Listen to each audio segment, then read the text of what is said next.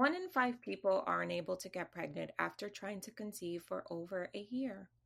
This is a description of infertility.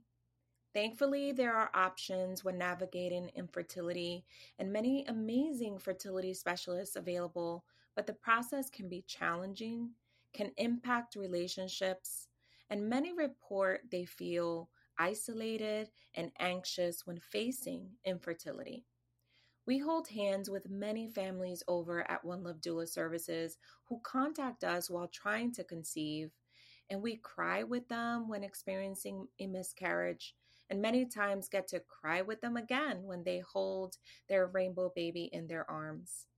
Delaine Williams, a director for Progyny, an organization who helps companies establish fertility benefits for their employees.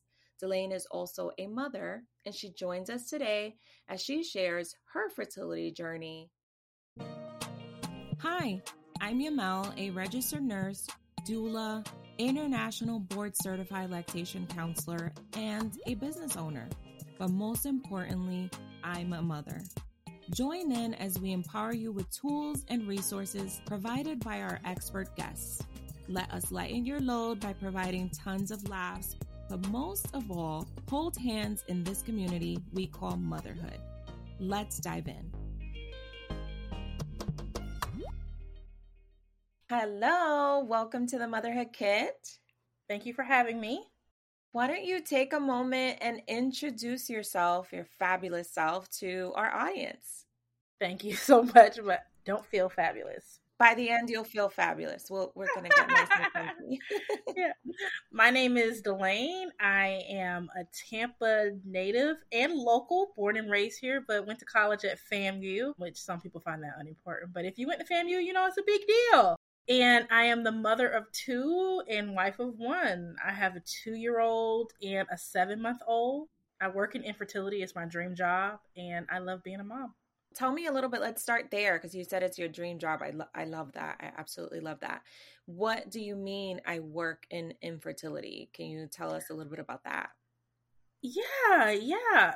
I work for an organization called Progyny we increase access to reproductive health care and we really help our patients to have a timely and supported fertility journey um, and through that um, speeding up the time that it takes for people to get pregnant and navigate the throes of infertility that outside of our organization are largely just navigated alone infertility is a very very very isolating experience so much so that prior to Progyny, I really hadn't shared what I have been going through. So when I say it's my dream job, I now get to take that shame and use it to help impact others. So how could that not be a dream to be able to just share my experiences for a living in a way that really helps other people realize their dreams of having a family. It's a beautiful experience. I love doing it and it's it's healing for me.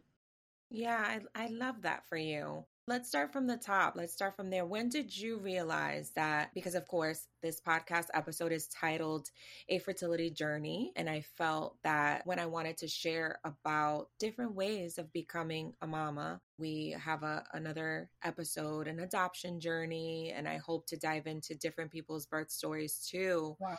because we become moms in different ways, right? So, yes the first person that I thought about was you because I think that you are just so well informed. You equipped yourself, you and Michael, both of you guys equipped yourself so well. So I know a, a, little bit about your journey, of course, but I would love for you to share with our audience um, your journey to becoming a mom the first time around. Well, I think the first thing I want to say is that Black women are much more likely to experience infertility, but significantly less likely to seek out care. There are two parts to this story. The first being that I always suspected that I would have some challenges starting a family because I had always experienced abnormal cycles that different healthcare providers over the years had always told me were somewhat normal. And I just mm-hmm. was always miserable. I always suspected that something was wrong.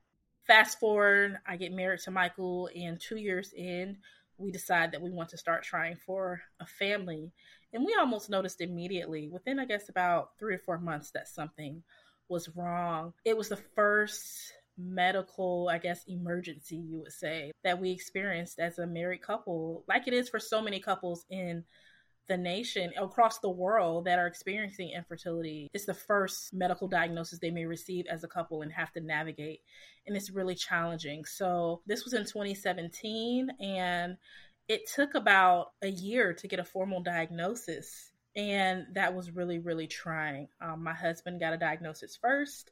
Shockingly, mm-hmm. that was not our healthcare practitioner's initial advice, which is for those of you that may be navigating infertility with your partner, your male partners, um, semen analysis are pretty affordable, typically under $150 and not invasive at all. So, a lot of times when couples are trying to get pregnant, women are trying to dig for those answers, which are a lot more difficult to find because it does at times require invasive operations and medical advice and things like that to find a diagnosis for infertility. But with men, they just offer semen analysis. So and I love that you touch on that because I have sat with many clients that just think that it's them, right? The person that's going to get pregnant. But it's very easy. And why not? Why not go through all the testing for both people? It's not always that it's the woman in the relationship. It could be something very simple and it's quick to identify. I've actually sat with my aunt happens to be a fertility nurse and me being a nurse and a nerd i've sat with her in labs many times doing semen analysis and it's it's really cool to be able to quickly give answers to families. We left off at that part. You guys decided that you wanted to get help you both went. Yeah he got a formal diagnosis and from there that was enough information for us to know we were going to need to seek out another path to building a family. So we went to see a reproductive endocrinologist, which I found through a coworker. She said her neighbor was a reproductive endocrinologist and he went to medical school with someone that worked at a practice in Tampa. And that's how I found my doctor. There was no Progyny there for me. I didn't have access to care through Progyny. So that's how I got connected with my REI. From there, we moved forward with two rounds of IUI that failed. This season of my life is so distinctive to me because it was like Q4 of the year. Um, the holidays were coming up, and I'm like, okay, well, maybe we'll be able to tell our family that we're pregnant for Christmas. Mm. We were closing on our house on December 18th. And I was like, yeah, maybe we'll be able to tell our family that we got pregnant for Christmas. And that first IUI was scheduled sometime in um, early November. And then we waited, and my cycle came it was a familiar feeling, a familiar devastation that I've been feeling that before. And an IUI, for those who don't know, is just artificial insemination. It stands for intrauterine insemination for those that want to look up, because there might be somebody that really wants to get informed. We'll add some more details as well in in our notes for this episode for those of you that want to learn because we know that this journey can be very isolating and very challenging too.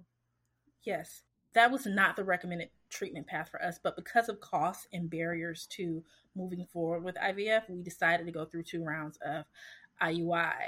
Both rounds failed, and we realized that we were going to have to do IVF. And I remember feeling so devastated.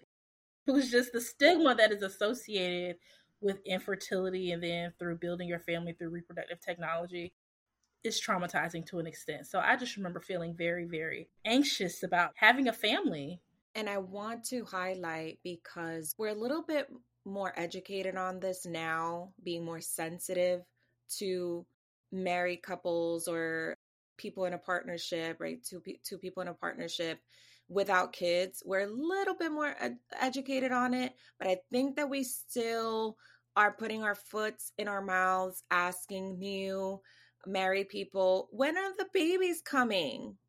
When are you having a baby? Specifically, our families, Black and Brown people. When are you guys going to have them babies? Like, you have no idea what that couple is going through. So, think of other questions to ask new couples when you see them kidless and that it doesn't mean that that's everyone's journey that that's eh, what everyone wants i know that this podcast is about motherhood but not everyone wants that i wanted to put that in everyone's brain because I think that sometimes we do it unintentionally because we have couples in our circle that we know in our hearts that they're going to be amazing parents. We want to push them because I've done that mistake too, way back in the past. Try to reserve those comments. Did you guys yeah. ever experience that? And how did you handle that? Whoa. Did we? Mm. I almost kind of feel kind of emotional even thinking back to it but it's good to be brought back to those moments sometimes. I remember just people have tons of unsolicited advice. So part of this was isolating because there aren't that many people that are educated about it, right? And that leads to just ignorant comments and questions and tons of unsolicited advice. So we did not really share with our families what we were doing or going through because people will say, Oh, why don't you adopt? Maybe God's trying to tell you to do that or oh you just need to lose weight or um, or pray on it. you, know, you need to pray, pray on, it. on it or you know things just happen in time. When you stop stressing about it it'll happen.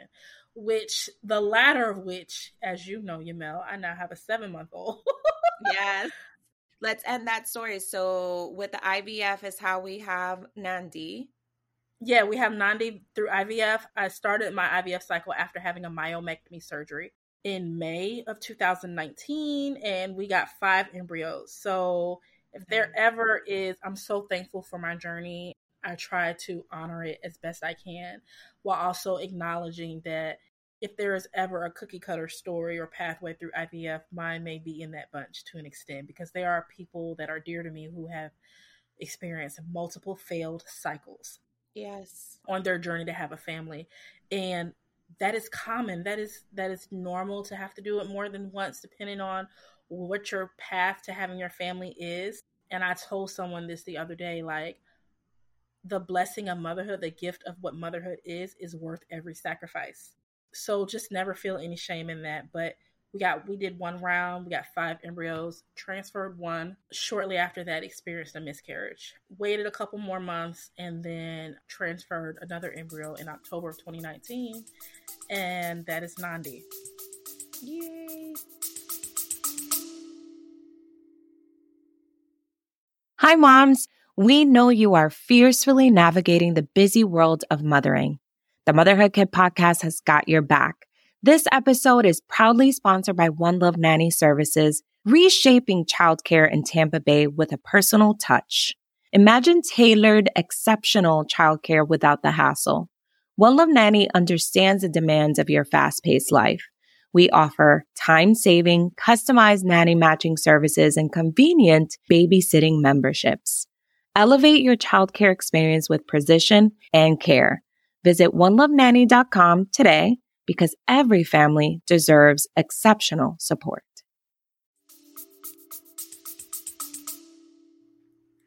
Beautiful. and then baby number two. And then, you know, I decided that I wanted to try to, you know, get my baby weight off and get off fine. And on the night that I started working out, you know, I felt nauseous earlier that day. Ooh and my husband had mentioned you should take a pregnancy test. Back up from here. So we've been traveling. I travel a lot for work. We had gone to California, and Nandi was still nursing. She was like 17 months at the time.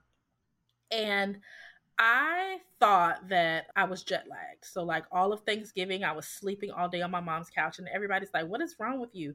And I'm like, I'm jet lagged. I'm jet lagged. So, mm-hmm. like, this is like two weeks after getting back from California. But I'm thinking with the baby, I'm just not catching up. Fast forward the Monday after Thanksgiving, we're driving my daughter to my grandmother. She kept her.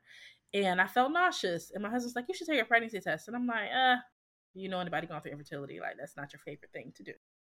So that night after I worked out, I'm like, I'm gonna get back to me, you know. I took a test and I forgot about it, but I happened to be passing back by the toilet that night and saw it on the back, and I said, "Oh my god! Oh my god! Oh my god! Oh my god!" I totally flipped out. Michael, he was a little unsure. I'm pretty sure I texted Yamel the very next morning. For everybody listening, I keep a lot of secrets relating to who's pregnant. So I can I I can almost smell it sometimes. I'll be sitting next to people uh, and I'm just thinking to myself, "Oh my gosh, she's pregnant." And then I get a text like 2 days later, "I have to tell you something." So I was totally so excited when I got your text, but of course, because I know better now, my first question is always to people that tell me they're pregnant is how do you feel? How do you feel about this news? Because I want to match your energy. If we're to cry, we'll cry together. If you're super excited, I'm to be excited too. if we need to be upset about it, I'll I'll be upset. I want to match your energy. I want to be able to support you and not bring out my happy doula nurse emotions, mama five emotions first. so after I told you like I'm excited, and you were like, I kind of had a feeling. Mm-hmm. I remember just feeling like this was just so impossible. But Mary Elise is here now. She is mm. seven months old and such a blessing. So my daughter Nandi is two and a half now. So pretty cool to have two girls so close in age. I'm really excited Isn't about it? that. Isn't it? Yeah, I love it. It's, I love it. Wonderful. I love it. But I hear now a lot of people say to me, "Oh, well, I told you all you needed to do was wait on his timing," and I kind of feel like it invalidates Nandi. Not cool at all. But you know, I don't know if people just don't know what to say. Yeah. But yeah, it happens. Somehow we made Nuri from just old fashioned sex. And she's here. We have three embryos embryos remaining though, so So like you said, black and Latino women are less likely to seek fertility treatment than their white counterparts. And I know that firsthand how difficult it is to explain to our families because to them it should be as easy as you fall in love, you have a baby, or if it's taking too long, oh, let's pray about it. Oh, your cousin such and such waited three years and our culture, our family, I know they don't mean any malice, but I think that we just have to learn to do better. How did you, when you did decide to share with people that you were going through IVF, how did you share that with your family? so, my mom's a nurse, and that's somebody that I was talking to every day. So, I made the choice that I was going to make the investment of time and conversation. And she, you know, educated herself. It wasn't really that hard to talk about it with her. And I kind of prepared my ex, I expected to invest that type of time in that with her. For everyone else outside of two friends, I just did not share. It was a very isolating experience. I had another very close friend navigating a similar journey at the time that I was. So I leaned on her and I leaned on a coworker who he and his wife were going through it as well. I chose not to talk about it much with my family at all because just expect the unexpected. People have opinions mm-hmm. and and I think it's okay to say nothing sometimes. I did want to know just in case someone is considering telling their family. I did want to know if you chose that, but I do think that it's okay not to tell for my home birth. I didn't tell most of my family because I knew the both of my home births or my due dates. I wouldn't tell or, you know, in my culture it was very much about are you having a boy or a girl? Are you, oh my God, their thing is always Pedro only knows how to spit out girls. Like that's insulting. Oh, wow. You know, in a in a Latino household. And we just kind of like roll our eyes. So I think that it's okay to say less. Say less about what we're going through. I do feel looking at it from a doula's perspective and and as someone that sits with families a lot going through this journey because it's very humbling to meet families that are following us on Instagram or bump into our website and they message us and say, "Hey, we're going through a fertility treatment right now, but we already know we want you guys as part of our uh, of our birth story." Yeah. And, and I just it just brings me to tears. So I sit with them and I see their partnership just getting stronger and and so much more united when they're at the other side of things. So I think it's okay to lean on your partner and not necessarily have everyone in your circle understand this journey that you've chosen to get to motherhood. Yeah, and you can't really make people understand. So I think our decision to not share was really tailored around like not being able to control the uncontrollable and tailoring our expectations. So if we did share with someone, we didn't hold them to our standards of politeness or what was the right or wrong thing to say because I know a lot of people don't know about infertility and just expect if you share, some people may say things that are ignorant sometimes. And mm-hmm. it's really sad, but that's just the reality of it. So it was easier for us not to share. And whenever we did share, we just braced ourselves for whatever came out of it. But I would just challenge people to be gracious with your family, but also, you know, just be protective of your journey be aware of what you need of yourself be self-aware don't invite anybody in the village that's not going to hold you up and hold your journey close mm-hmm. to their heart because you do need be, people to be gentle with you um, yes. and gracious with you and you need people who are going to be willing to you know hit a quick google search before asking you something stupid something really common that people listening to this that are navigating infertility may deal with after you go for your egg retrieval people want to know how many embryos did you get how many eggs did you get how many and it's like you know you don't want to be responsible having to give people a report after every part of your journey. That's personal medical information. But people Duh. are always like wanting to know the results. And sometimes you get these results and you're devastated. Or sometimes you get these results and you're like, great, but we got to get to the next step. You know, we're not there yet. And even as you know, throughout my pregnancy with Nandi, which was extremely turbulent, I didn't let out a sigh of relief till she was here. Mm-hmm. And that is very much what I hear from a lot of families that they're just worried the entire time. They're they're worried until they have that baby in their arms because of the difficult and challenging journey that they've been on, which which is understandable.